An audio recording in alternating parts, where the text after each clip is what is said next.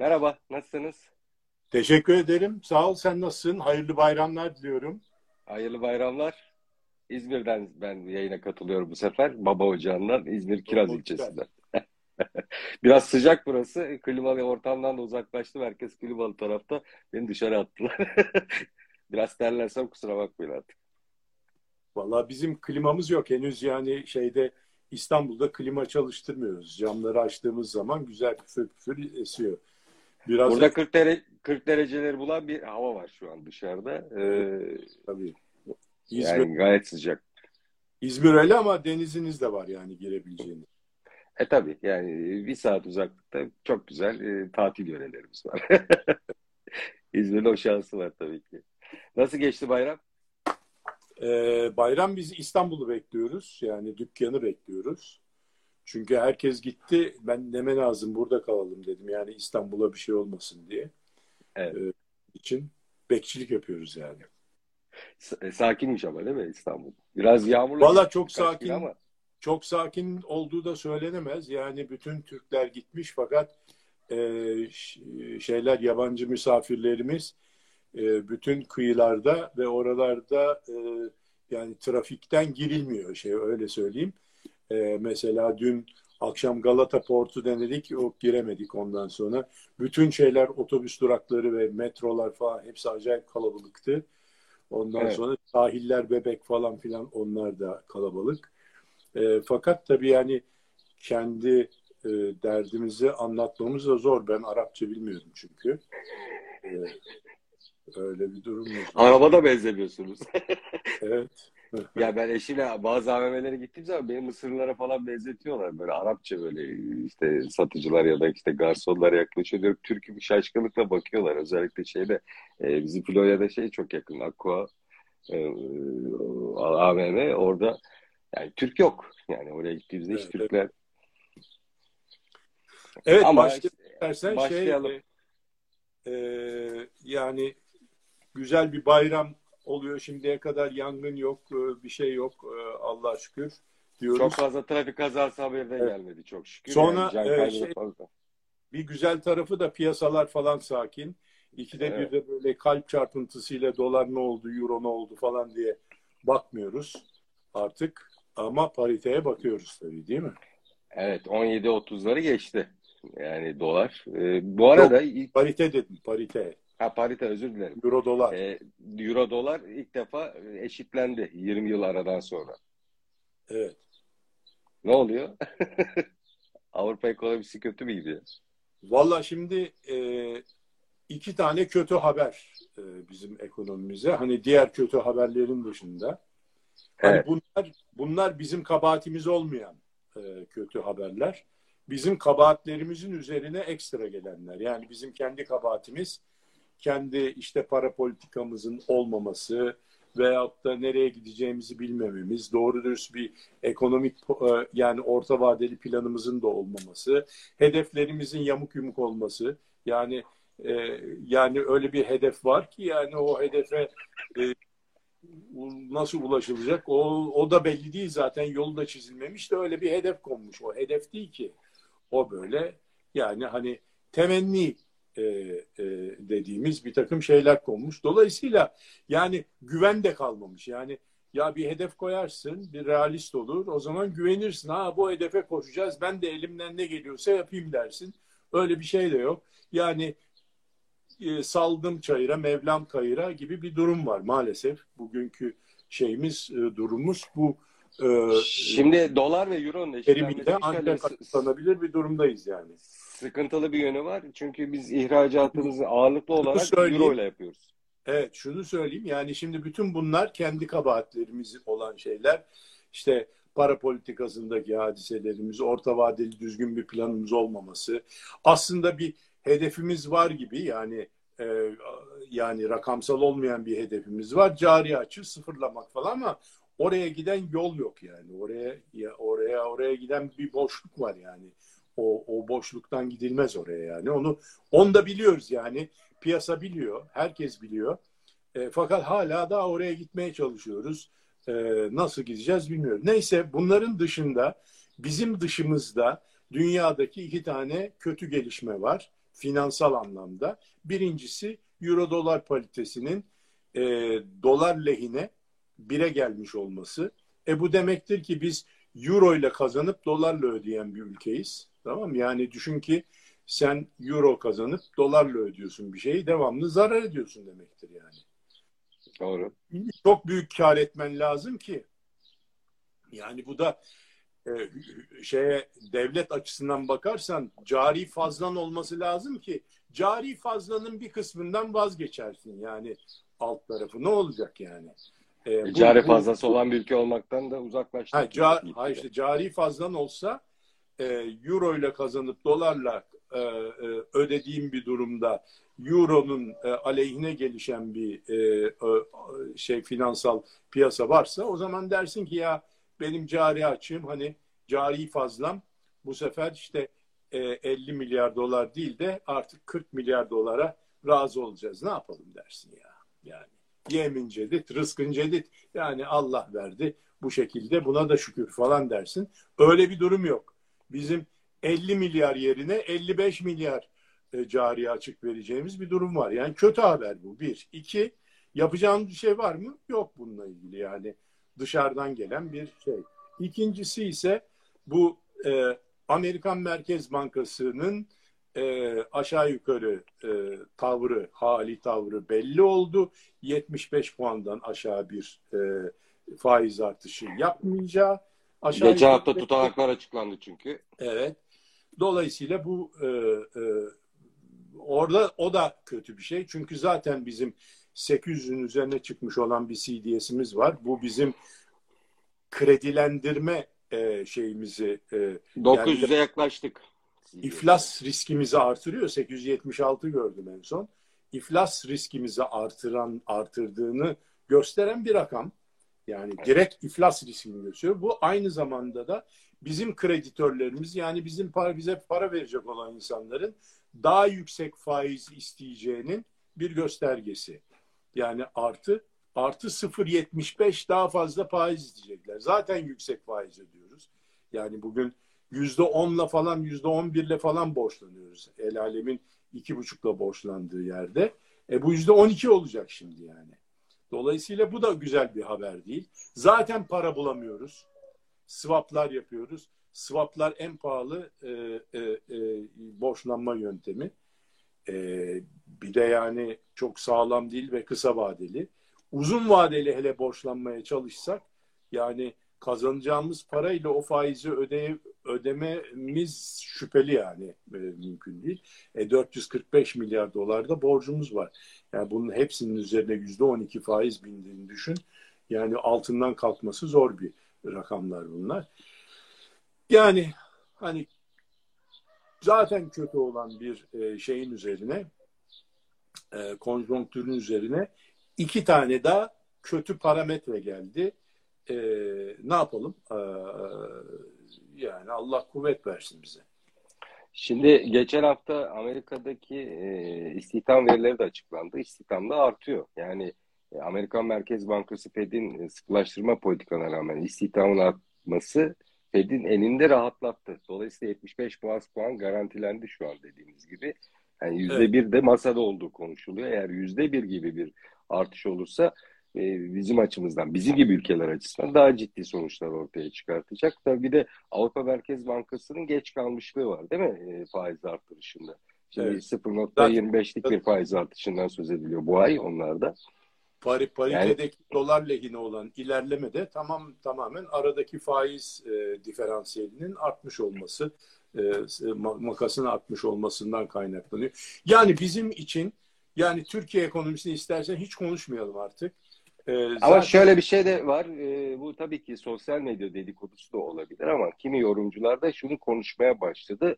Ee, Sayın Cumhurbaşkanı ikna edilecek. Ee, en azından e, niyet değişikliğinin olduğu yönünde ve e, bir işaret ortaya konacak. Faiz arttırış arttırma olabilir bu ay şeklinde bazı yorumlar var. Siz bekliyor musunuz? Ya, ya şimdi e, e, şöyle söyleyeyim. E, köprüden önce son çıkıştayız yani. Hı. Bu köprü de yok. Yani köprüden önce son çıkıştayız ama bu çıkışı geçersek köprü yıkıldı. Anlatabiliyor muyum? Karşı tarafa geçecek durumumuz yok.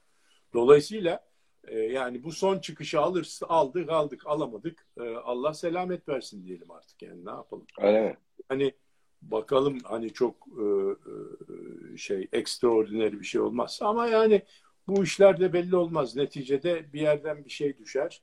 E, ondan sonra pişer, bize de düşer falan filan bir şeyler olur. E, yani son dakikada bir şey yaratılır ama bu şey olarak her türlü rasyonel e, şey e, bakış açısıyla hakikaten köprüden önce son çıkıştayız diyebiliriz. Daha fazla da konuşmayalım. Çünkü konuşacağımız Moral bozmayalım. Yok burada yani.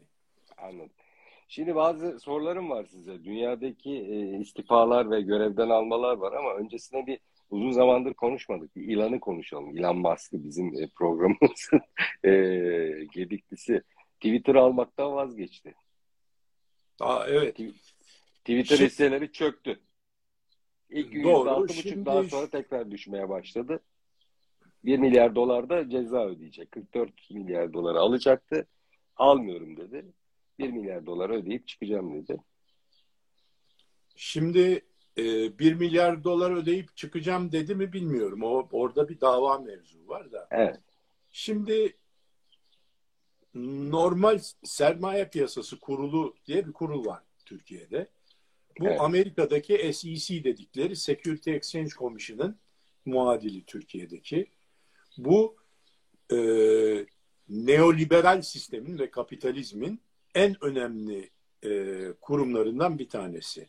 Yani sermaye piyasalarını regüle edecek yani kapitalizmin kapital ayağını yani kapital kapitalizm adı yani bunun. Sermaye piyasalarının e, belli kanunlar çerçevesi içerisinde yönetimini yapan bir kurum.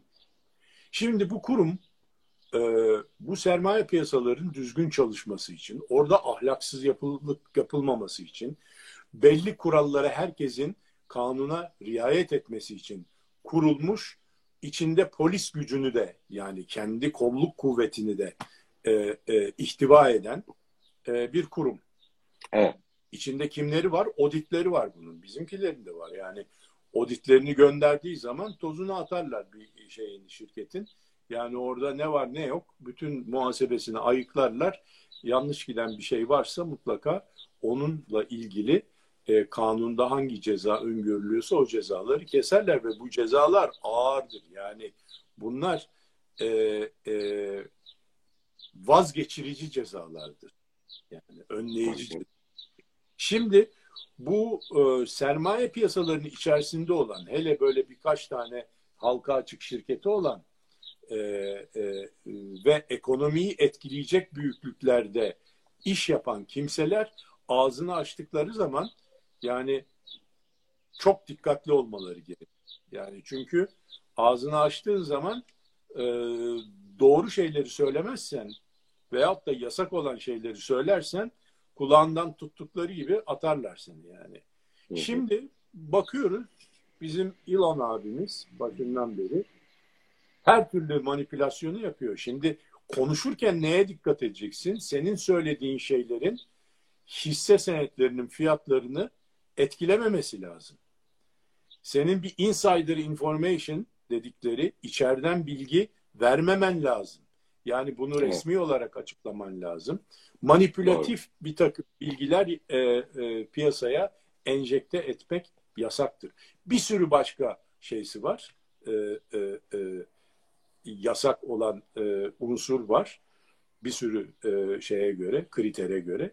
Ama bir baktık ki bu abimiz sanki dokunulmazlığı var. Yani sermaye piyasalarının milletvekili sanki kendisi. Ve her türlü şeyi ağzını açtığı zaman hiç dilinin kemiği yok. Ve Onu da alırım, bunu da satarım, bunu da zaten alacağım. Bitcoin alacağım dedi. Hadi Bitcoin fiyatları yukarı gitti. Tesla'nın fiyatları yukarı gitti. Allah Allah işte. Şimdi satıyorum dedi. Haydi geri geldi bilmem ne. Bitcoin alıyorum dedi. Bir aşağı gitti, bir yukarı gitti falan filan. Do- Dogecoin diye bir olmayan bir coin'i parlattı. Evet. Bitcoin Şimdi ve çöktü. diğer işte şeyler e, e, e, dijital e, paralar ondan sonra. Ya şimdi ve buna hiç dokunan neden yok. Onu anlamış değilim yani. Yani e, bir sürü kimse içeri, içeride yattı. Mesela bir tanesini bildiğim en büyüklerden bir tanesi Michael Milken. Adam 10 yıl hapis cezası yedi yani. Bu adamın ne e, şimdi kabahati var. Dokunulmazlığı var ki burada bu kadar konuşuyor. Ondan sonra ben seni alacağım diyor. İşte şu kadar para veririm diyor. Bilmem ne falan. Haydi bütün piyasalar karışıyor. Twitter şu kadar yükseliyor. Tesla bu kadar düşüyor falan. Sonra kardeşim sen Tesla'nın sahibisin. Yani kurucu ortağısın ve büyük hissedarısın tamam mı? E şimdi sen niye Bitcoin niye alırsın yani? Ben sana Tesla'nın hisselerini aldıysam otomobil fabrikası diye aldım. Ben onu Bitcoin'i var diye almadım ki. Ya sen spekülasyon yapamazsın benim paramla. Benim paramı ancak bana deklare ettiğin şartlar içerisinde yönetirsin. Yani Ama, şöyle bir örnek örnek üzerinden gidelim. Siz de Erensan'ın CEO'sunuz ve Erensan'ın bütün maddi varlığıyla gidip e, Bitcoin alsanız ne olur? Hiçbir şey olmaz çünkü e, halka açık bir şirket değilim. O Öyle mi? Tasarrufumda. Maksat ve mevzuma uygunsa yapabilirim. Ama o Peki. Arçelik alsa?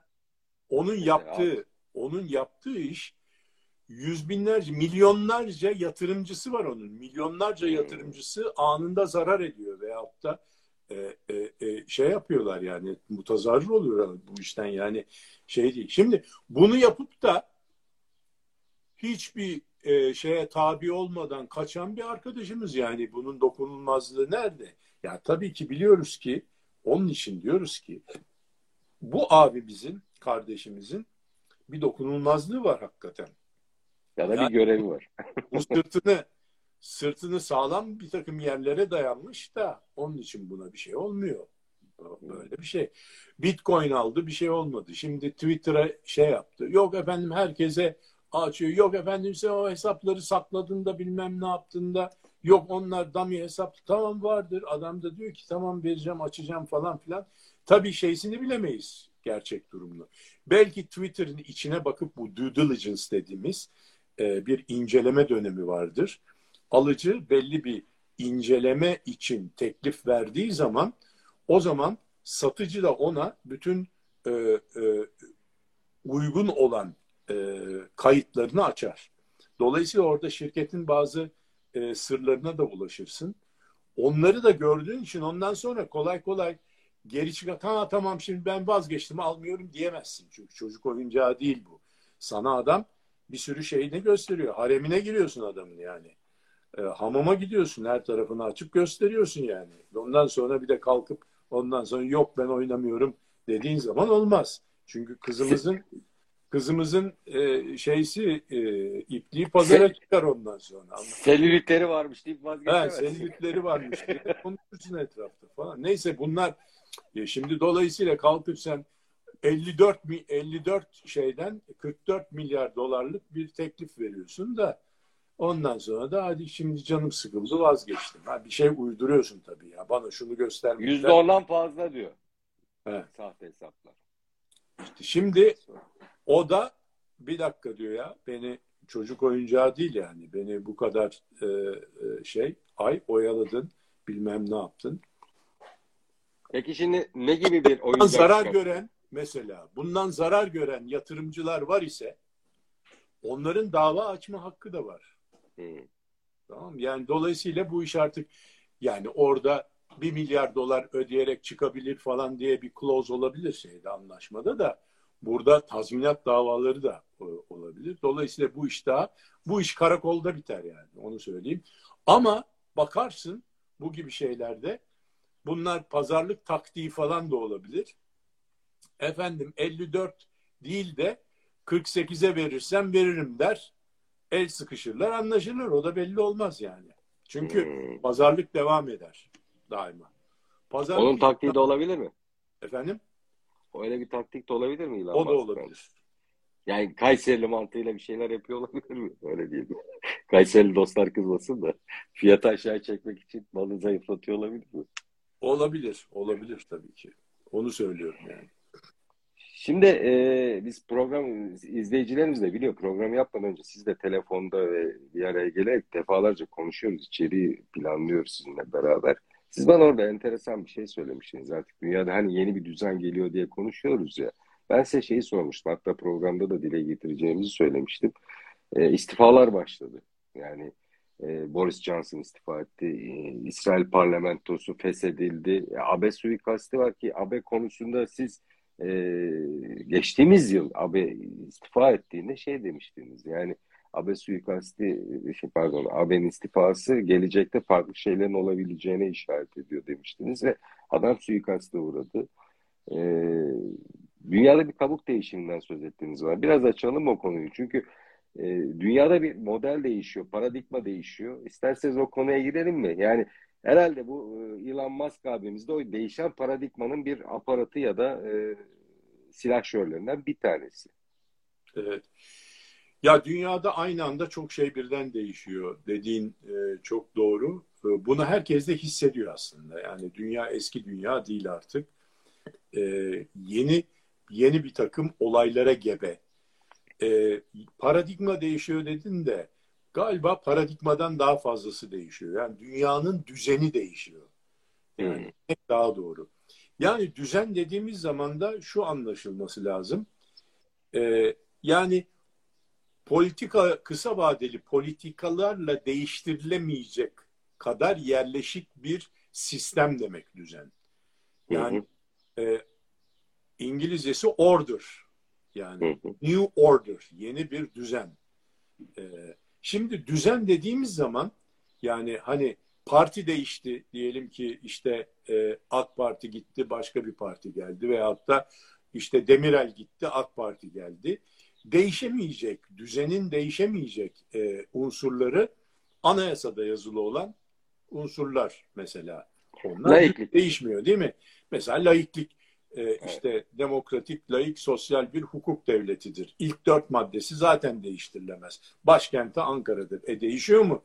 Bir başka bir hükümet geldiği zaman ya ben şimdi demokratik, sosyal bir e, işte e, hukuk devleti olmak istemiyorum. Ben falanca devlet. O diyemezsin yani. Ya da başkenti Ç Çankırı'ya taşıyorum diyemezsin. Başkenti İstanbul'a taşıyorum da diyemezsin. Dolayısıyla ama gider şey yaparsın kardeşim yani e, e, finansmanını bulursan e, e, kanundaki e, yetkilere dayanarak kanuna uymak e, suretiyle ve anayasaya uymak suretiyle ve uluslararası anlaşmaları uyuyorsa gider efendim İstanbul kanalını yaparsın. O, ona bir, bir mani yok. Ama onunla ilgili şartları ne? Ama düzen değişmez. Şimdi düzen yani düzenin kalıcı olması için bir takım kuralların olması lazım. Bir de kurumların olması lazım. Şimdi anayasamız var. Bir de anayasal kurumlar var değil mi? Yani evet. işte e, kuvvetler ayrımını sağlayan kurumlar var. İşte anayasaya göre kurulmuş olan kurumlar var. İşte e, şeyler bağımsız e, denetim örgütleri var, şeyleri var, kurumları var. BDDK, EPDK falan. Ondan sonra Merkez SPK. Bankası, SPK var. Bunlar neyse bunun gibi bir sürü meclis var. Yani bütün kurumları sayabilirsin. Bu düzen kurulmuş. Şimdi dolayısıyla ancak anayasa değişikliği yaparsın, düzen değişir. Yani başkanlık sistemine geçtim. Düzen değişti değil mi şimdi? Evet.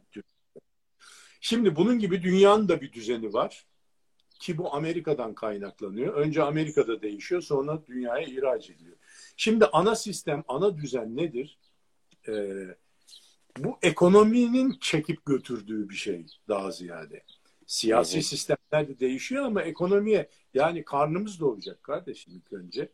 Herkesin karnı nasıl doyarsa o sistem geçerli oluyor. Şimdi bu sistemler bizim kendi neslimiz içerisinde e, bir sistem değişikliği yaşadık biz. Bu yaşayacağımız şimdi ikinci bir sistem değişikliği olacak. Düzen değişikliği olacak. Birincisi e, bizim yaşamayı yaşayamadığımız bizden önce annelerimizin babalarımızın yaşadığı bir büyük depression geldi. Büyük buhran. Amerikan buhranı 1929 yılında. Evet. Orada borsalar çöktü, muazzam bir ekonomik sıkıntı oldu, yıllarca sürdü falan filan.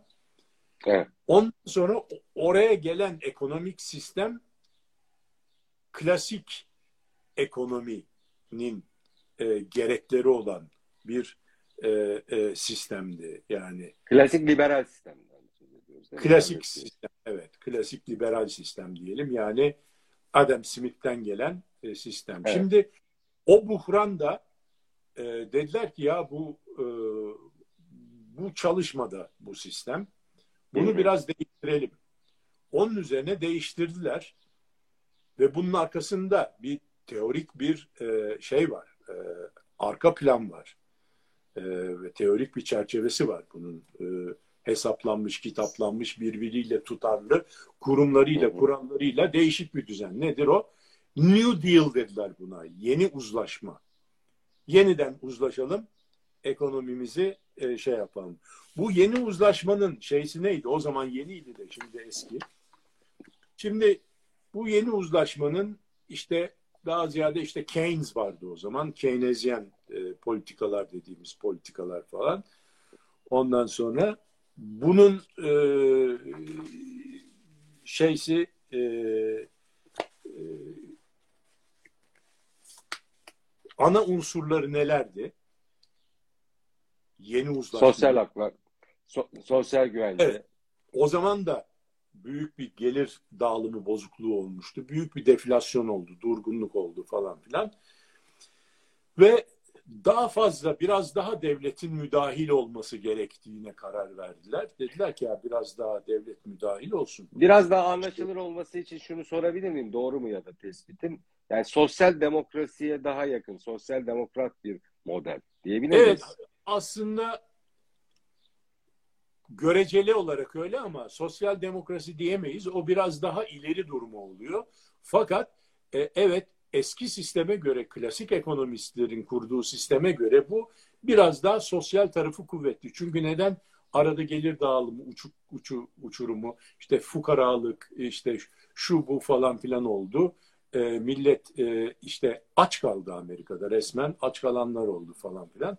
Dolayısıyla bir devletin daha fazla işlere müdahale ettiği yani regülasyon diyoruz buna. Regülasyonun olduğu. iki işçi haklarının e, gündeme geldiği, sendikaların kurulduğu, bu da kurumları yani şeylerin, bu sistemin, yeni sistemin, Sosyal Sigorta Kurumu'nun e, e, güçlendirildiği, Social Security System dedikleri, bizim sosyal güvenlik kurumu. Ondan sonra e, dikkat edersek hep buradan geliyor yani. Orada kurulmuş, sonradan biz almışız. Almışız, evet. Ondan sonra bir de çok önemli bir unsuru daha var bunun progresif tax sistemi, şey e, vergi sistemi. Progresif vergi sistemi e, nedir? Yani çok hızlanan çok öder. Daha yüksek oranda vergi vermesi, daha az zenginin daha düşük oranda vergi vermesi. Yani tabii ki zengin daha fazla verecek de progresif olması mesela yüzde 25 ile vergi veren var daha az kazanan, daha çok kazanan yüzde 45 ile veriyor. Yani Bizim ülkemizde de öyle. Kazandığı zaten çok çok kazandığının çok daha büyük bir kısmını vergi olarak verecek. Progresif vergi sistemi biraz daha fazla sosyal adaleti sağlayan şey senin dediğin e, e, sosyal e, demokrat e, fikir oradan geliyor. Bu Amerika'da kurulmuş yani dikkat edelim yani Avrupa değil. Progresif vergi sistemi hala da geçerli. Bizdeki de progresif vergi sistemi. Yani biz e, sosyal e, işte e, şeyi gözeten e, e, eşitliği göster, gözeten bir vergi sistemine sahibiz. Sosyal sigorta, e, sendika kurma hakları ve regülasyon. İşçi ücretleri, ücretler de Ücretler tabii ki o sendika girince onlar e, e, bu konuda ağırlıklarını koyuyor.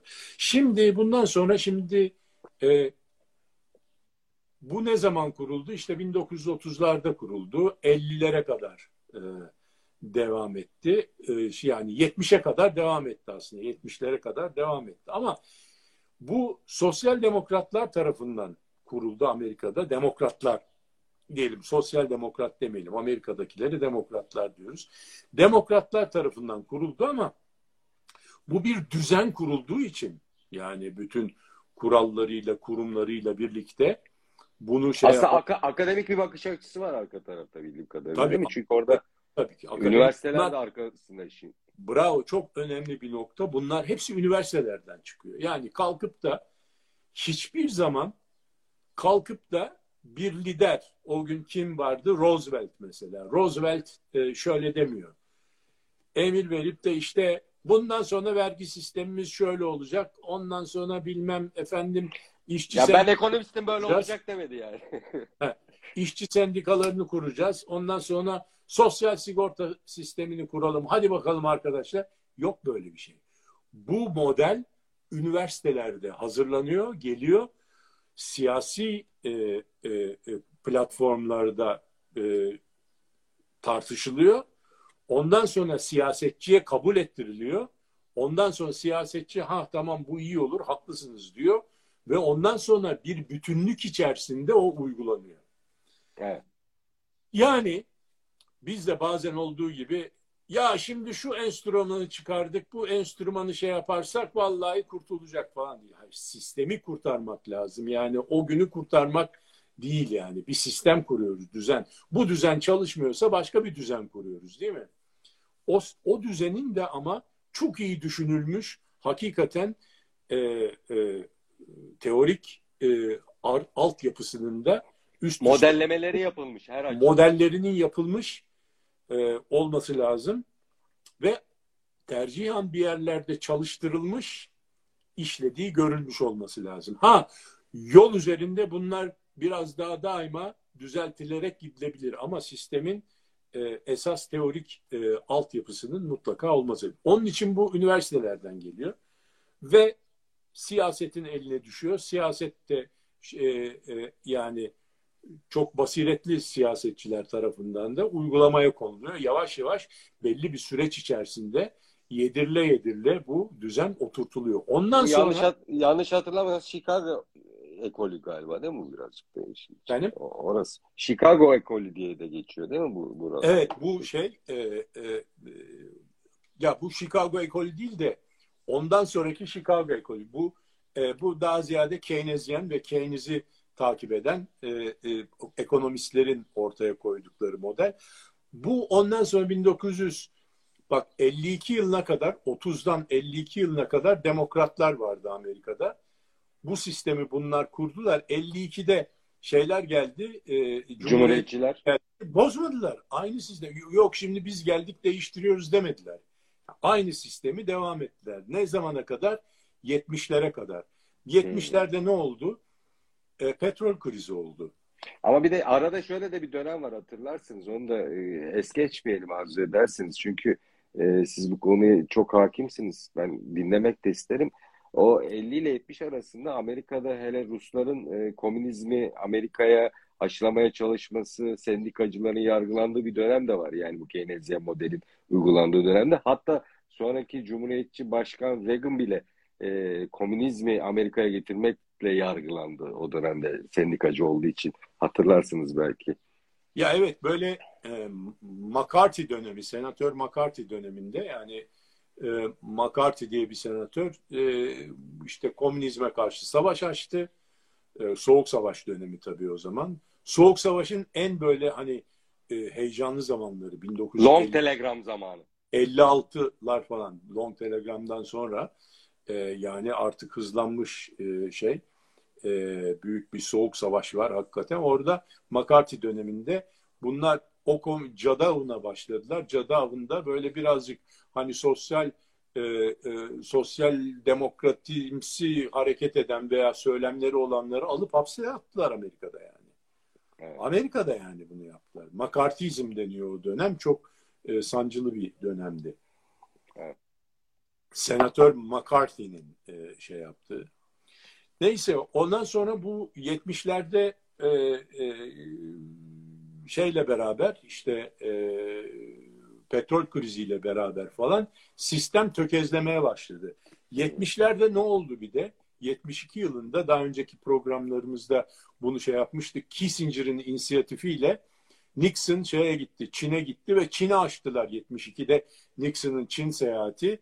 Kissinger'in e, Çin'i açma politikaları üzerine Bravo. 70'li yıllarda Çin'i e, Çin'le büyük bir sinerji Amerika'nın sinerjisi hmm. E, e, Çimera dediğimiz Çin Amerika e, dediğimiz bir dönem e, de başlamış oldu. Bu sefer e, bu e, şeyden daha regüle bir e, e, dünyadan hmm. regülasyonları yavaş yavaş kalktı. Regülasyonların hmm. içerisinde uluslararası regülasyonlar da var. Bu regülasyonların içerisinde işte Dünya Ticaret Örgütü falan filan var. Bu re, e, regülasyonların içerisinde şeyler var. Büyük gümrük vergileri var.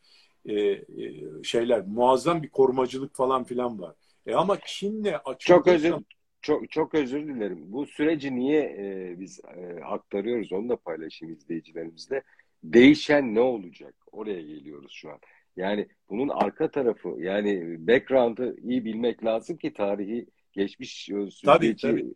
süreci iyi bilmek lazım ki e, bundan sonra ne olacağı iyi tartışabilelim. Dolayısıyla e, şu an herhalde şeyi neoliberalizm dönemini anlatıyorsunuz 70'lerle başlayan süreci. E, neoliberalizmin çöküşünden sonra ne oluyor konuşacağız daha sonra. Buyurun evet. kusura bakmayın. Yani birinci Yok, rica ederim. Çok doğru bir şey söyledin. Yani biz neden bunu tartıştığımızı söyle. Bu kadar güncel olay var falan filan. Ama bazı şeyleri perspektife koymamız lazım. Neyin ne olduğunu bilmemiz lazım. Neyin evet. yanlış gittiğini bilmemiz lazım. Şimdi şu anda herkes bir şey hissediyor. Eminim. Hepiniz hissediyorsunuz. Ya bir şeyler değişiyor. Yalnız Türkiye'de değil. Bütün dünyada, dünyada. değişiyor. Muazzam bir enflasyon davası. Hiç şöyle bir şey gördük mü? Türkiye'de her zaman enflasyon dönemleri olmuştur. Ama dünyada enflasyon aynı anda olmamıştır. Ve her yerde birden yani. Dolayısıyla bir şeyler değişiyor. Ya, kimi buna diyor ki kapitalizm yıkılıyor. Artık işte kapitalizm çalışıyor bilmem ne falan. Hayır. Yani bu bu tür düzenler geldi daha önce de. Yani bu ilk defa gelmiyor dünyanın başına. Bak büyük buhran geldi. Ee, büyük buhrana kadar ki dönem var. O bir büyük buhranı getirdi. Büyük buhrandan sonra e, klasik liberalizm dönemi. New Deal, New Deal dediğimiz yeni uzlaşma düzeni geldi 70'lere kadar. 70'lerle 80'ler arasında e, büyüyerek gelişen ve 80'lerde Reagan'la birlikte oturmaya başlayan. Bizim ülkemizde de Özal'la. Evet. Neoliberalca aa, Özal çok önemli bir e, orada e, oyuncu yani. Aynı tarihler. Bir baktığımız zaman. Efendim? Aynı tarihler dikkat edin. Reagan dönemi evet. başlıyor 80'lerde. 80'de de Reagan. Özal dönemi. Bizde de e, bizde de Özal. Evet. Bizde de Özal başladı. E, neoliberalizm nedir yani? Öbüründen ne farkı var? İnsan aynı insan. Kapitalizm mi? Kapitalizm yani. Şey olmadık ki, komünist olmadık ki. Hayır. Deregülasyon başladı. Yani birincisi dünyada tarifler dediğimiz gümrük şeyleri, duvarları kalkmaya başladı. Hepsi hemen kalkmadı. Ama baktık ki Japon arabaları Amerika'da kullanılmaya başlandı. Almanlar. Türkiye'de hatırlayın 1960'larda, 70'lerde Japon e, pazarı var. Ya Japon pazarı var. Amerikan arabaları geziyor bütün e, İstanbul'da. Yani be, evet. be, bizim e, beni işte ortaokula, liseye götüren e, bir tane Özdemir abi vardı şoförümüz. Bir tane Chevrolet arabası vardı. Onunla götürürdü mesela. E, ondan sonra Sirkeci e, Taksim Sirkeci dolmuşları vardı. Desotolar eski, arkası uzun. Impalalar. Impalalar. Şeylerin yani o zamanki böyle zenginlerin falan filan. Türk filmlerinde görür Impala. Chevrolet Impala falan filan 60'lar. Kuyruklu Chev Chevrolet'ler falan. Kuyruklu. Şimdi Amerikan arabası kaç tane görüyorsun yani? Japon arabası, e, işte Kore arabası, Alman arabası. Alman. Şimdi konuyu dağıtmadan şuraya gelelim. 1970'lere evet. kadar Amerika e, muazzam bir e, cennet yaşadı yani. Amerikan cenneti. Bütün dünyaya e, hükmetti endüstriyel alanda. Muazzam bir barış vardı zaten. Yani bir işte şey Vietnam'da bozuldu. Vietnam Savaşı var falan filan. Ama muazzam bir refah. Her şey Amerikan'dan geliyor. Amerikan buzdolapları. Ya bizim evde Amerikan buzdolabı vardı yani böyle 30 senede. Frigider. Ondan sonra. Ee, Amerikan arabaları, Amerikan buzdolabı, Amerikan blue jeanleri bilmem ne.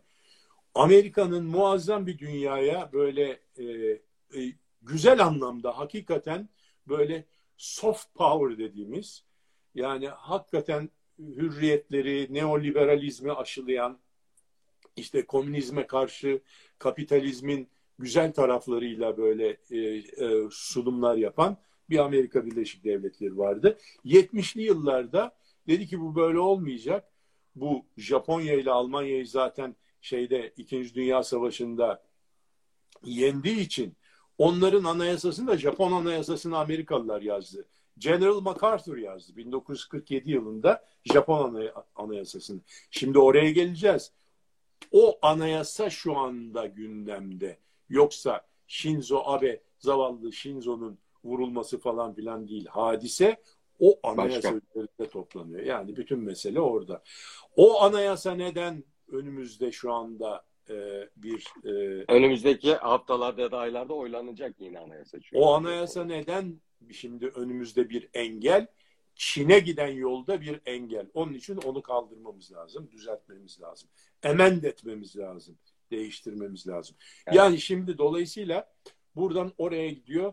Amerika'yı Amerika diyor ki ya siz kardeşim endüstriyel devlet de, e, milletlersiniz ikiniz de Japonya ve Almanya açtım diyor size pazarlarımı.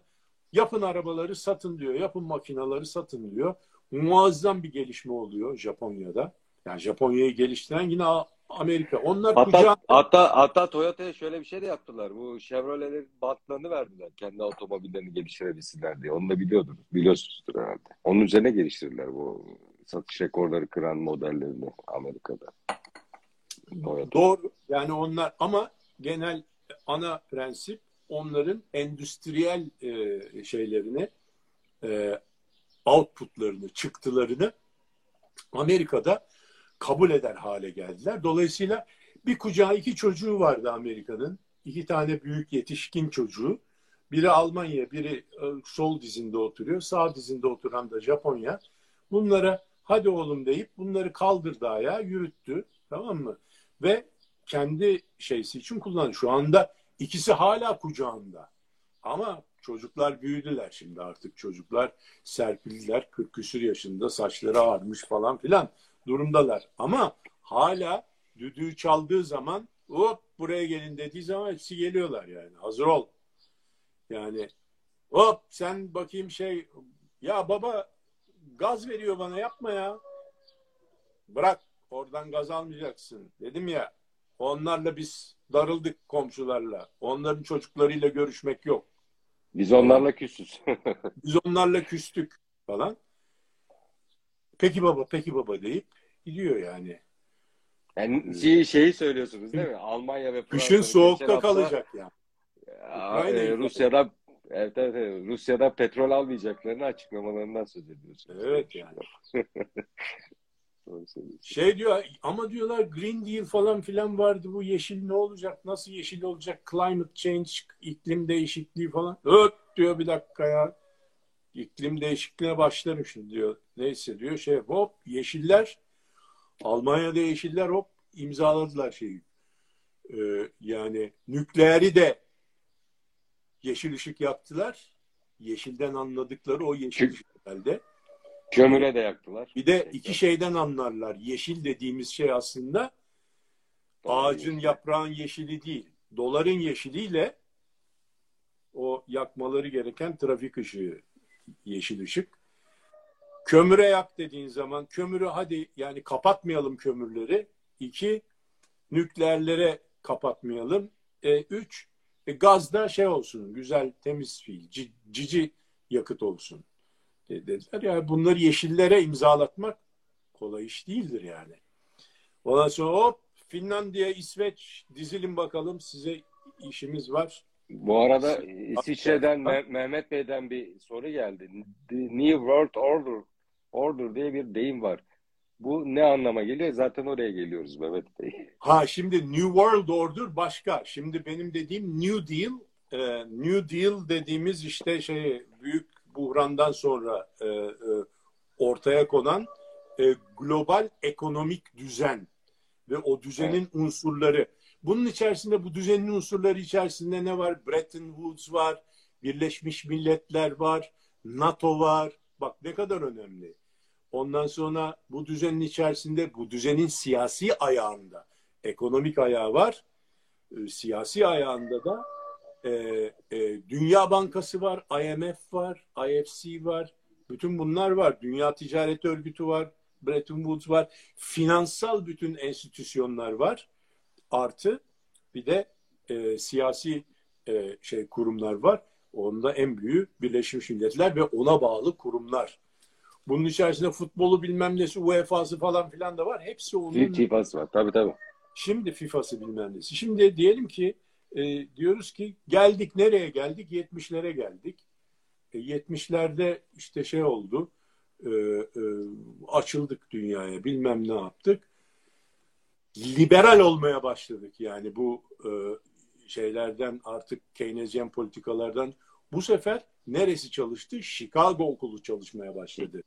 Chicago Üniversitesi ve Chicago Üniversitesi'nin profesörleri işte bu e, e, Milton Friedman var. Ondan sonra e, e, bir de yani esas e, bu işin babası olan profesörler de var Chicago ekolünün.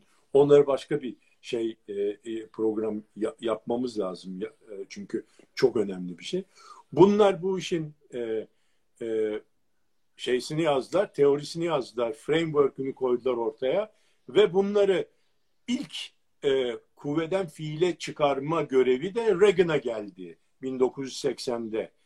Ee, yine bir tabii ki siz şey onu Amerika'da yaşadınız değil mi? Bizim Türkiye'de yaşadıklarımızı gözlemlediklerimiz siz o dönemde Amerika'daydınız galiba. Orada e, gözlemleme fırsatı Bizim neslin büyük bir şansı şu. Şimdi Reagan geldi. Reagan e, derhal yani şimdiki Trump gibi e, hani Trump nasıl e, her yere dalmaya başladı. Reagan Trump kadar e, e, şey değil böyle acımasız ve züccaciye dükkanına girmiş bir fil gibi hareket etmedi biraz daha zarif hareket etti hakikaten ama pataküte girişti sisteme yani. Şimdi girişti diyorum yani. Çünkü neden? Ben oradaydım o sırada. 1980-84 arasında ben Amerika'da ekonomi okuyordum üstelik yani. 81 pardon 81 ile 83 arasında ekonomi okuyordum. Yani o büyük bir şans benim için. Bu işin nasıl yapıldığını, nasıl yaptıklarını bil fiil gördüm yani. Akademinin içerisinde olarak gördüm. O güzel bir deneyimdi. Ee, birinci, birinci unsur deregülasyondu. İlk hmm. gördüğümüz. Deregulation. Yani bütün lüzumsuz devlet denetimi ve devlet regülasyonlarını e, ne denir? Devlet kararnameleriyle yönetilen sistemi kararnamelerini ortadan kaldırtıp serbest hale getirdi. Ne oldu mesela çok net gördüğümüz mesela orada. Bir defa fiyatları deregüle etti. Hiçbir şeyin fiyatına dokunmayacağız. Kardeşim kendisi serbest piyasada. Piyasaları deregüle etti. Lüzumsuz kanunları kaldırdı. Herkes her yeri halka açabilir, satabilir, alabilir falan filan. Buna serbest piyasada fiyatlara karar verilecek. Daha önce öyle değil miydi? Öyleydi ama bazı e, mesela bazı monopoller oluşmuştu. Mesela elektrik satışı yapanlar, yok efendim e, utility'ler dediğimiz işte şey e, enerji satışı yapan şirketler. Telefon orada bir monopol oluştu. Monopolleri kırdı. Regülasyonu kaldırdı ve monopolleri kırdı. AT&T diye bir şirket bir tek telefon şirketi vardı. O da AT&T'di Amerika'da. Onu divestiture dediler. E, onu e, böldüler. Önce dörde böldüler. Sonra parçalaya parçalaya hepsini e, paramparça ettiler.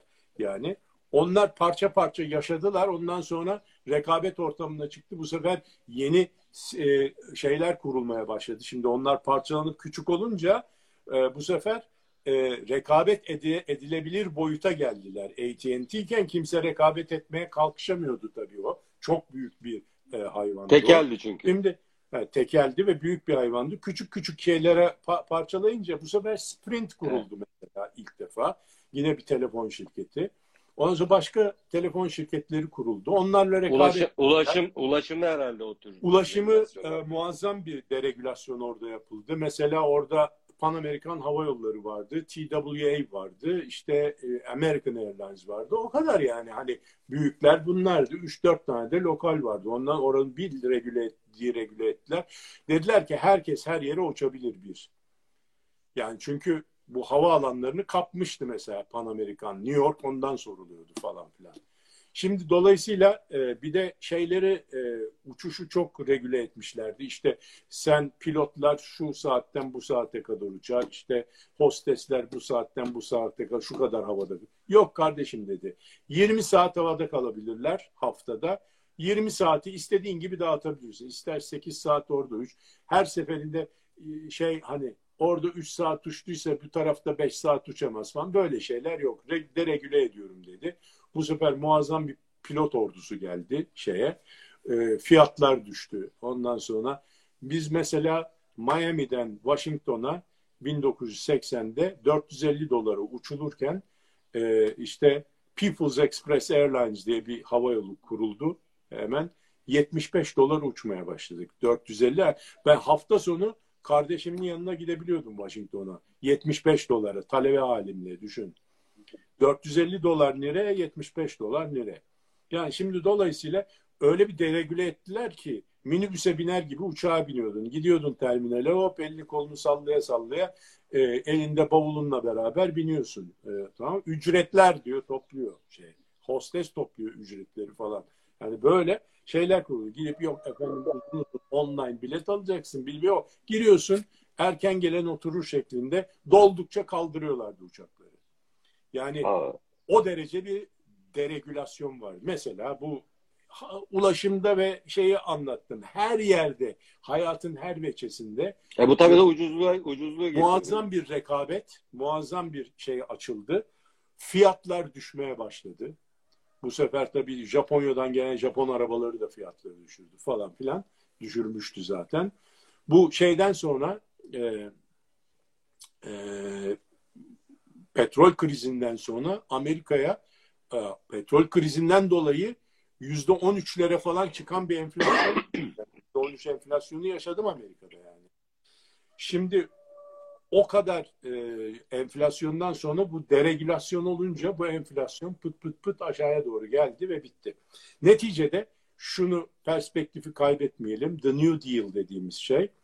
New World Order, Mehmet Bey'in sorduğu New World Order bu e, şeyden sonra e, Rusya Sovyet Sosyalist Cumhuriyetler Birliği'nden e, yıkıldıktan sonraki duruma New World Order dedi Amerika.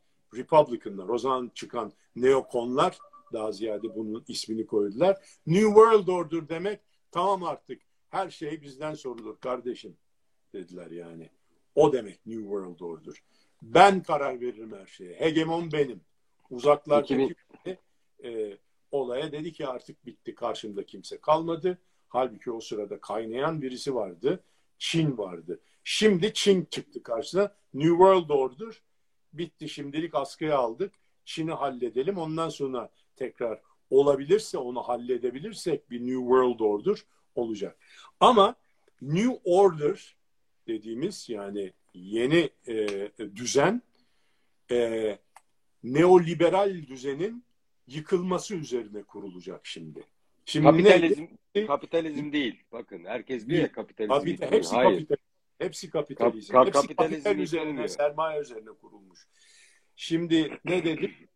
Büyük buhrandan sonra e, New Deal dediğimiz yeni uzlaşma dönemi 70'lere kadar 70'lerle 80'ler arasında e, yumuşak geçişle neoliberalizme geçildi.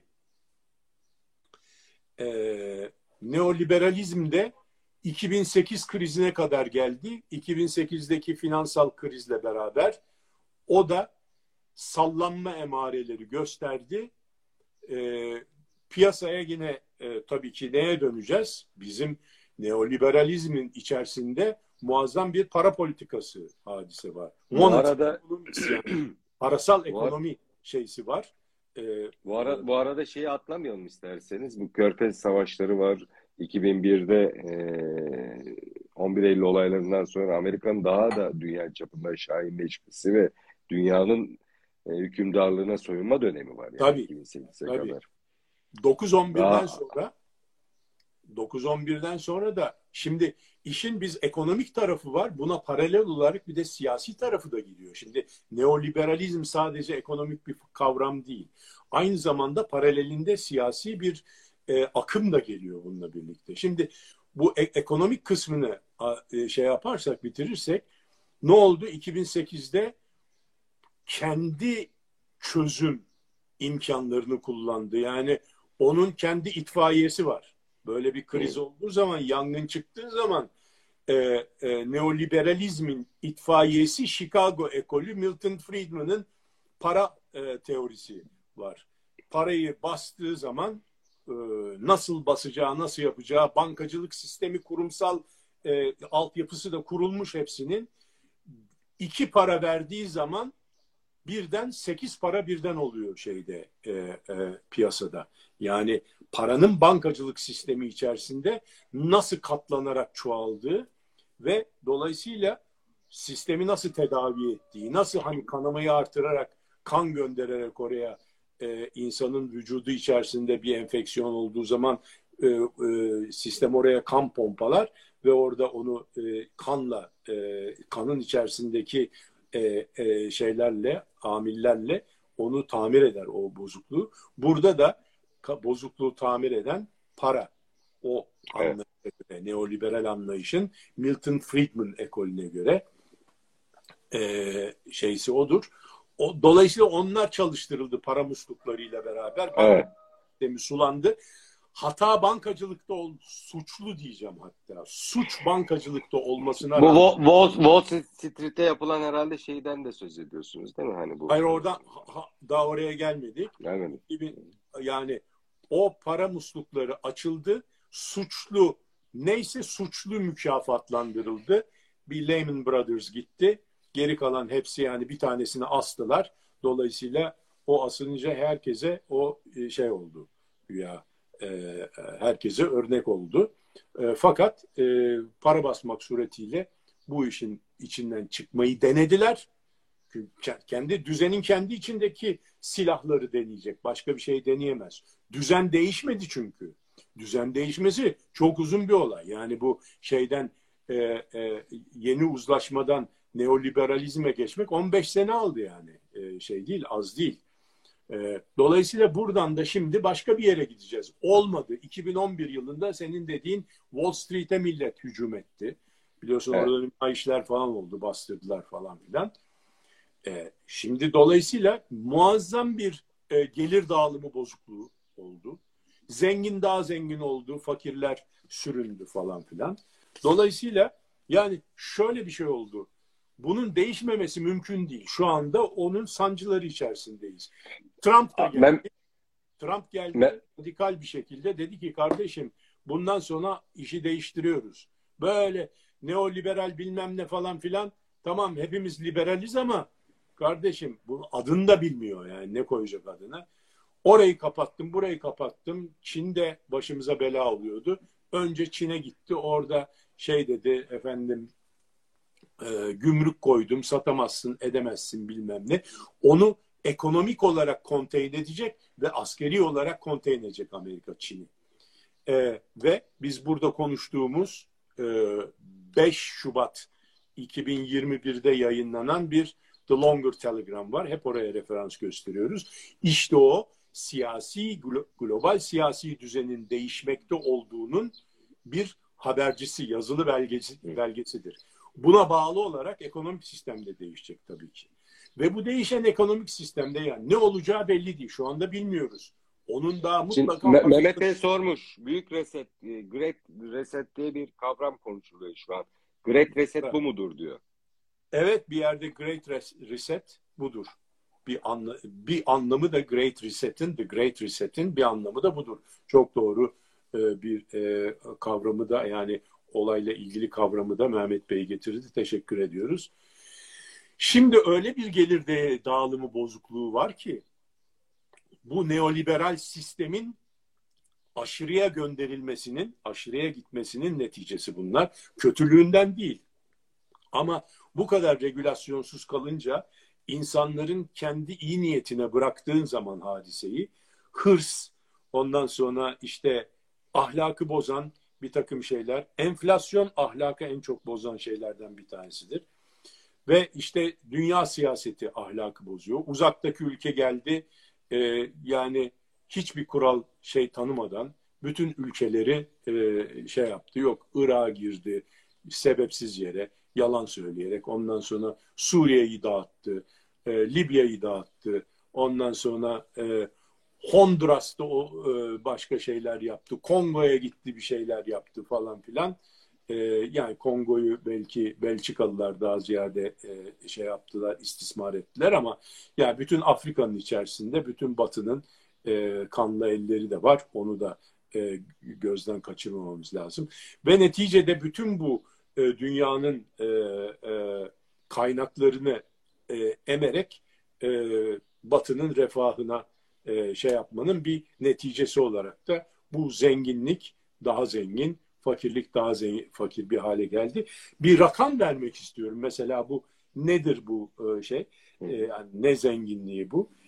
Dünyada 2775 tane milyarder var bugün itibariyle. 2175 tane dolar milyarderi var. Bu bunların toplam e, toplam serveti 13.1 trilyon dolar. Şimdi şöyle bir şey çıkıyor aslında. Ya 13.1 trilyon dolar e, beherine bunların 2, 2775 tane milyardere desen ki al kardeşim sana birer milyar dolar gerisini bana ver. Şimdi çok ters bir şey söyleyeceğim. Mülkiyet şeysine aykırı. Ama mülkiyet de bozuldu. Adam Rusya Ukrayna'ya giriyor. Öbür taraftakilerin e, yatını alıyor, katını alıyor, bilmem nesini alıyor, parasına el koyuyor. Ondan sonra oradaki e, orkestra şefinin işine son veriyor bilmem ne. Yani dünyada böyle bir adalet duygusu da bozuldu. Kolluk kuvveti de olmadığı için bu adaleti e, ayakta tutacak bir kuvvet de yok. E, e mahkemede e, bunu da burada daha müteaddit defalar söyledik. E, International Court of Justice dedikleri Dünya Adalet e, Divanı Mahkemesi e, Amerika imzalamadığı için Amerika'nın aleyhine çalışamıyor. Amerika orada yargılanamıyor. Bütün diğer ülkeler yargılanıyor. Amerika yargılanamıyor. Çünkü imzalamadı anlaşmayı. Yani imzalamadan kaçabiliyor. Şimdi Türkiye imzalamasa o 41 yerden bağlarlar. Yani mutlaka zorla seve seve imzalatırlar da orası olunca olmuyor. Şimdi güç politikası tabii güç e, çok önemli hale geldi Türkiye şeyde dünyada. Şimdi bunların beherine 2775 tane milyardere birer milyar dolar verseler bunlar geçinebilir mi yani geçme geçinme sorunları olmaz herhalde yani. Yedi e, cepleri e, geçinir. E ne olur o zaman? 2.8 milyar dolar vermiş olur. Halbuki bunların serveti ne kadar? 13 milyar dolar. Yani hani sil 2.8'i yani yine 10, 10 trilyon dolar yani 13 trilyon dolar serveti varken bunlara aslında 3 trilyon yeter size kardeşim deyip 10 trilyonunu alsan dünyada açlık kalmıyor. Yani bu kalmaz demiyorum, kalmıyor diyorum. Yani bu hesaplanmış. Ee, Birleşmiş Milletler'de e, bu rakamlar var. Dünyada açlığın kaldırılması için. E, Birleşmiş Milletler'e Batı'nın Afrika'daki açlık için, yok açlık değil, eğitim için e, verdiği para 3 milyar dolar. Bak ben öbür tarafta 10 trilyon dolardan bahsediyorum. Zenginlerin elindeki para.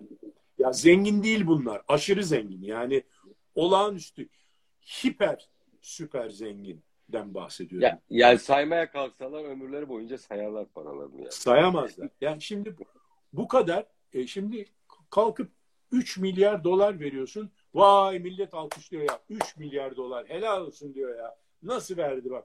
Ya sen onların bütün şeylerini, kaynaklarını sen kullanıyorsun. Bütün refahını onun üzerine kurmuşsun. Bu arada yani, Mehmet Bey bir, bir paylaşım daha yaptı bizimle. Ee, Almanya üniversiyum maaş verecek ilan etmiş artık.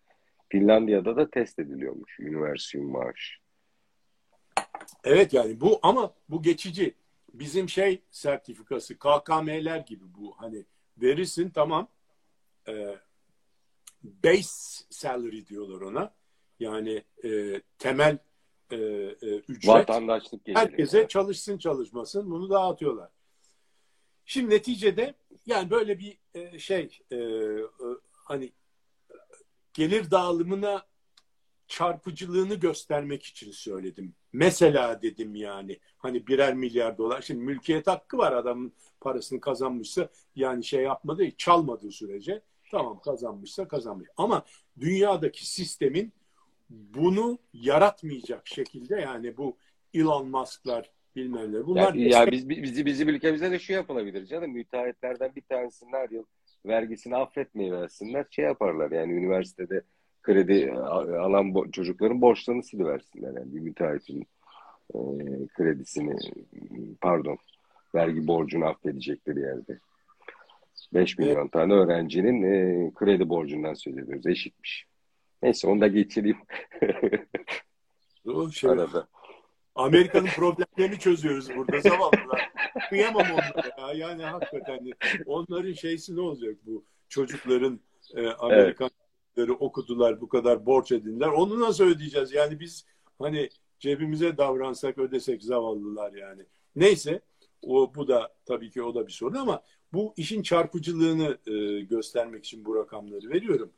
E, neticede e, çok fazla da uzatmayalım. E, zaten bir saati geçtik. E, ne oldu? Yeni bir düzenin ayak sesleri duyuluyor. Evet. Bu düzen ne olacak? Yani e, komünizme Hı. dönmeyeceğiz. Orası kesin. Yine kapitalizm içerisinde olacak. Ama çok farklı e, e, modellerin olduğu içinde belki regülasyon olacak mı? Bir yani, regülasyonun regülasyon. daha fazla olduğu bir e, dönem hmm. olacak. Şimdi işin e, sosyal tarafına gelmedik. Yani sadece ekonomik tarafı, neoliberalizmin ekonomik e, e, çizgisini biz burada şey yaptık. Bir de bunun siyasi çizgisi de var. Yani ve sosyal çizgisi de var. O zaman istifalar, istifaya zorlamalar bundan. Bir dahaki programda istersen bunu ele alalım. Ee, orada bu bu işin sosyal e, şeyleri de var, anlamları da var. E, onları da paralel bir şekilde gündeme getirmek lazım. Yani şöyle bir şey, bizim jenerasyonumuz, neslimiz, bizim neslimiz bu yeni uzlaşmadan 1970'lerde ve 80'lerin ortasına kadar gelen neoliberal döneme e, geçişi yaşadı.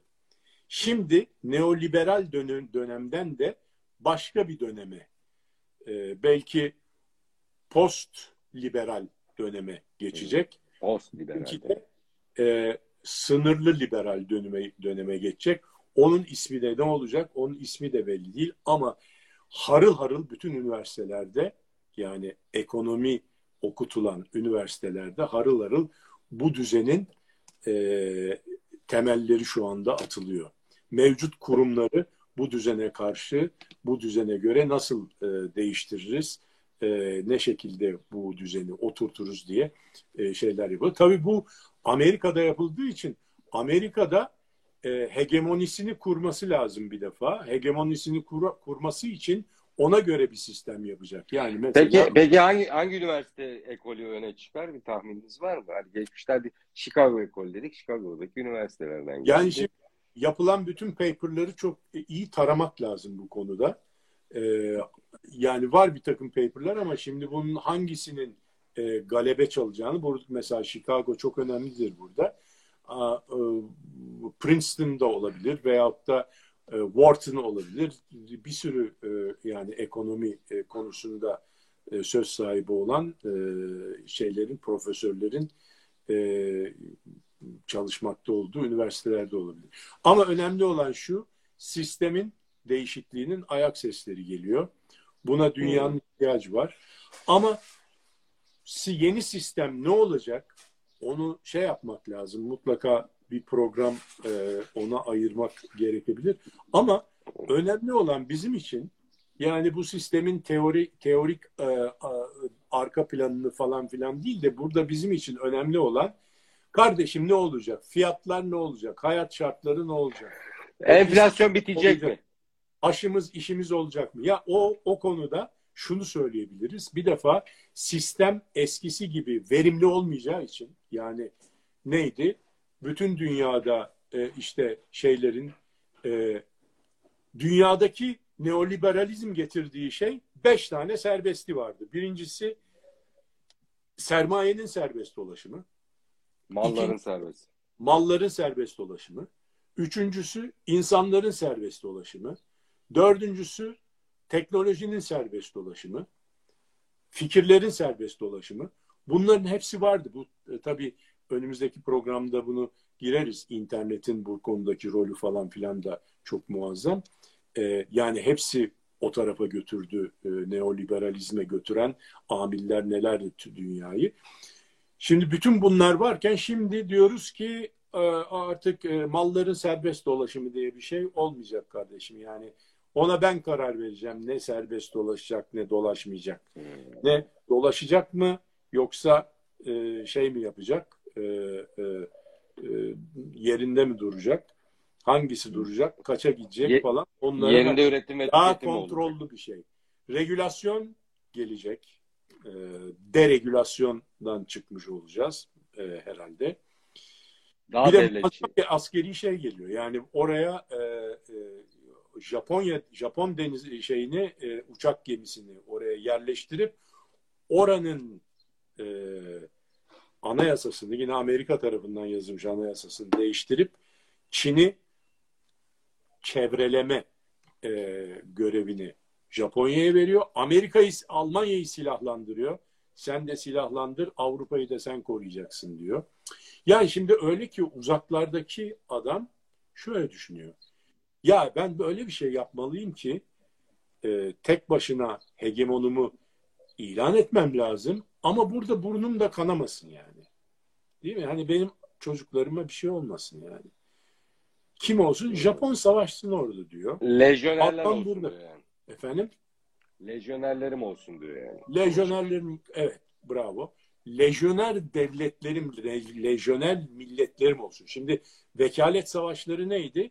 Terörist gruplardı mesela. IŞİD, ondan sonra işte PKK, ondan sonra Azov e, gerillaları, bilmem ne falan filan. E, bunlar ufak ufak şeylerdi. İşte öbür tarafta e, e, e, ne var? Wagner var falan filan. Bu ama diyor ki komple bir devleti asker ediyorum oraya diyor. Seni oraya diktim kardeş. 32 tane üs var Japonya'da Amerikan üssü. Ama oradakileri savaştırmayacak. O kontrol edecek. Diyor ki ya bunlar hmm. Ama bunları da kontrol etmek lazım. Öyle açtı. E, e, e, donat yapacak. Yani. Çayıra, Mevlam Kayıra değil. Benim gözetimimde asker üreyecek orada. Benim gözetimimde silahlanacak diyor. Ee, George Friedman ne diyor? Japonya düğmeye bastıktan 6 ay sonra nükleer başlık üretecek durumda olan bir ülkedir diyor. Nükleer Bu arada ja- Japonlar zaten savaşçı da bir millet yani. Bravo. İkinci Dünya Savaşı'ndan e, Çin'e karşı da bilenmiş bir dişleri duruyor. Acaba diyorum e, Abe e, Çin'e çok yakın bir Japon lideriydi. Yani e, AB suikastinde acaba Çin'e karşı alınacak bu tavrın e, önünü kesme çabası mı vardı? Yani AB e, etkili bir siyasetçiydi Japonya'da. E, kendisi bunun e, bir, ta, bir takım fikirlerimiz var o konuda da. Bunu daha önce de söylemiştik. AB ayrıldığı zaman da yani bu hayra alamet değil. Japonya'nın askerleş askerileşmesiyle ilgili bir sorun var orada. Onun için ayrıldı demiştik değil mi? Ama şu anda nasıl evrildi? Yani yok o e, çocukcağızın eski o da şeyde e, marinde çalışmış Japon marininde yani deniz kuvvetlerinde e, deniz piyadelerinde çalışmış. O da böyle milliyetçi birisi olması lazım asker. Efendim o işte Abe'nin bulunduğu bir tarikata annesi para vermiş de para verdiği için parası kalmamış da onun için de bilmem ne falan filan. Bunu yani bu hikayeye e, inanır mısınız bilmiyorum. Ona öbürü de e, şeyde e, e, e, Boris Johnson'da işte o parti vermiş falan evinde de bilmem ne hani şeyin evinde ne olur. E, hani ben cebimden versin. De, versin ne olacak yani adam neyse, eğlenmeye para, yani 2000-3000 pound mu harcamış yani İngiltere'nin e, kasasından. Ben vereyim onu e, şey gelsin falan yani. O çünkü şeyini tamamladı. Ona dediler ki sen Brexit yap kardeşim İngiltere'yi çek kopart Avrupa'nın içerisinden. Ondan sonra ondan sonra başka görevler verdiler. Olmadı. Hani dediler ki ya bu, bu yemez, bunu yapamaz falan filan dediler. Onu yapacak başkası gelecek şimdi. İs İsrail'de de parlamentoyu feshettiler. Yeni gelecek olanlar farklı bir görevle gelecek. İsrail ayrı bir e, mevzu. Tabii ki o da e, öyle. E, yani burada işte Merkel'i aldılar, Scholz koydular Almanya'da falan. E, Macron iyi Bra gidiyor. Belki Macron'un da ayağını kaydırırlar. Neyse neticede e, İsveç'le Finlandiya'yı da devreye soktular Lejyoner Siz de o taraftan kuzeyden göz kulak olacaksınız. Ona Kuzeyden gelen akınlara bakacaksınız siz dediler. evet evet. E, dolayısıyla yani dünyada hem o açıdan bir değişiklik oluyor hem Çin'e karşı bu, bu çok hızlı gelişiyor. Aslında tarih e, tarihsel akış içerisinde bu olaylar bu kadar hızlı gelişmez. Baksanıza yani 2000 yılının başından beri neler oldu tamamen yani değişti. Neyse onlarla çok fazla da uzatmayalım şimdi. İş, ee, işin ve politika ve sosyolojik yönünü isterseniz önümüzdeki haftadan itibaren tartışmaya da başlarız. Bizim için uygunsa. Aynen, aynen. Evet, benim sorum kalmadı. İsterseniz tamamlayalım. Benim çok sorum var ama cevapları yok. Peki. Ben bir şey sorayım o zaman. Enflasyon devam edecek mi? Hayatımızda hep olacak mı bundan sonra?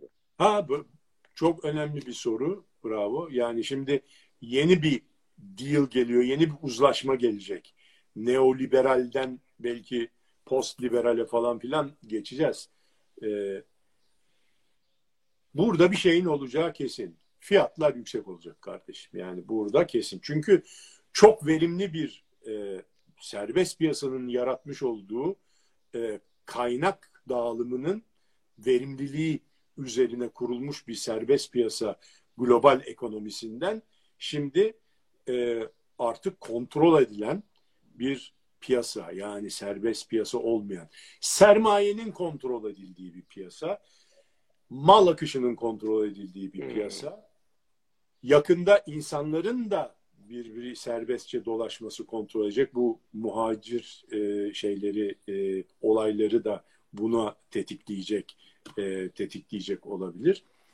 Sermaye de serbest dolaşmıyor eskisi kadar. Şimdi git mesela sermayenin dolaşması için banka lazım. Elinde bavulla taşıyamazsın sermayeyi değil mi? Bankacılık sistemi lazım. Şimdi git Avrupa'da bir bankada hesap açtır bakalım. 6 ay sürer. Yani iş Ner, ne, nereden adamı olarak. Yanlış anlaşılmasın yani. İş adamı olarak hesap açtıracağım. Bir de şahsi hesap açtırabilirsin. Oradaki bazı ödemelerini artık global bir dünyada yaşıyorsun yani. Senin Almanya'da da ödemen olacak. Ne bileyim İtalya'ya da ödemen olacak. Oradan mal alacaksın, ödemeni yapacaksın bilmem. Şimdi dolayısıyla oradan daha rahat ol, oraya or, or, oradan yapacaksın falan filan. Şimdi adam sana soruyor, soruyor. Ama bunu İtalyan bankacısı sormuyor. Alman bankacısı, İsviçre bankacısı sormuyor. Sana diyor ki vallahi ben diyor hiç diyor şey bu soruları diyor şey yapıyorum ama bunları diyor bana başkaları büyük, söylüyor. Ben kendimi Büyük abi şey, sorduruyor. Büyük abi sorduruyor. Ne diyor? KYC diyor. Know your customer. Müşterini tanı prensibi. Diyor ki sen kardeşim Buradan diyor birisi 50 bin dolar göndermiş falanca hesaba. Kimdir bu sana diye ben sorduğum zaman cevap vereceksin diyor oradaki bankacıya. Onun için adam da seni iyi tanımak zorunda. Sen parayı nereden kazandın? Kara evet. para mıdır? Para mıdır? Teröre mi, terörden mi geliyor? Uyuşturucu kaçakçılığı mı yaptın? Yoksa vergi kaçırdın oradan mı geldi? Bunların hesabını bana sorarlar sonra diye sana seni dar kalıba koyuyor. Diyor ki onu nereden aldın? Ondan sonra gidiyorsun paranı çekeceksin. Diyeceksin ki ya diyorsun ki ya şuradan diyorsun 30 bin euro ver bana. E ne yapacaksın? Sana ne diyorsun ya? Ne yapacaksın? Ne yapacaksın diyor. Söyle vermem diyor. Ya benim param diyorsun kardeşim. Yok diyor öyle nakit falan para vermem diyor. E araba alacak. E araba alacaksan diyor faturayı getir diyor. Ben diyor oraya ödeyeyim diyor. Mahrecine ödeyeyim diyor yani. Allah Allah. Ya ben daha seçeceğim alacağım falan filan. Yok diyor fatura getir ödeyeyim. O diyor resmi yolu. Ya kardeşim eskiden yoktu bu yani şeyde de yoktu. Avrupa'da da yoktu. Giderdin takıt diye hesabını açardın. İstediğin kadar çıkardın para çekerdin oradan. Giderdin evet. eskiden giderdik 3-5 bin dolar paramız olurdu. Buradan çıkarken e, para yoksa bile e, oradan bankaya gider 300-500 dolar çeker onu harcardık yani çıkışmazsa kredi kartları da yoktu bilmem neydi. Yani şimdi öyle bir şey yok. Yani şimdi sermayeyi e, ağzını boğdular. Dolayısıyla sermayenin serbestisi kalmadı. E malların serbestisi yok. Orada burada orada gümrük var. Burada yasak var bilmem ne var. Ondan sonra e, ne olacak bundan sonra? Yani bunun böyle bir ekonomide, dünya ekonomide globalizasyonun kesildiği bir, önünün kesildiği bir dünya ekonomisinde fiyatların düşük olması mümkün değil artık. Bundan sonra bu fiyatlarla yaşayacağız. Enflasyon düşebilir. Fiyatlar düşmez. Yani arada fark var. Enflasyon ivmedir. Fiyatlar e, hızdır. Dolayısıyla pa- pahalı bir dünya geliyor yani. Bahali bir dünya geliyor. Evet. Pahalı fiyatların yüksek olduğu pahalı bir dünya geliyor yani. Evet. Peki. Ağzınıza sağlık. Bu bayram gününde çok keyifli bir sohbet oldu. Ee, telefonla görüşüyorduk şeyler ama... Onu e, daha Nasıl? keyifli söyle, şeyler söylemek isterdik yani.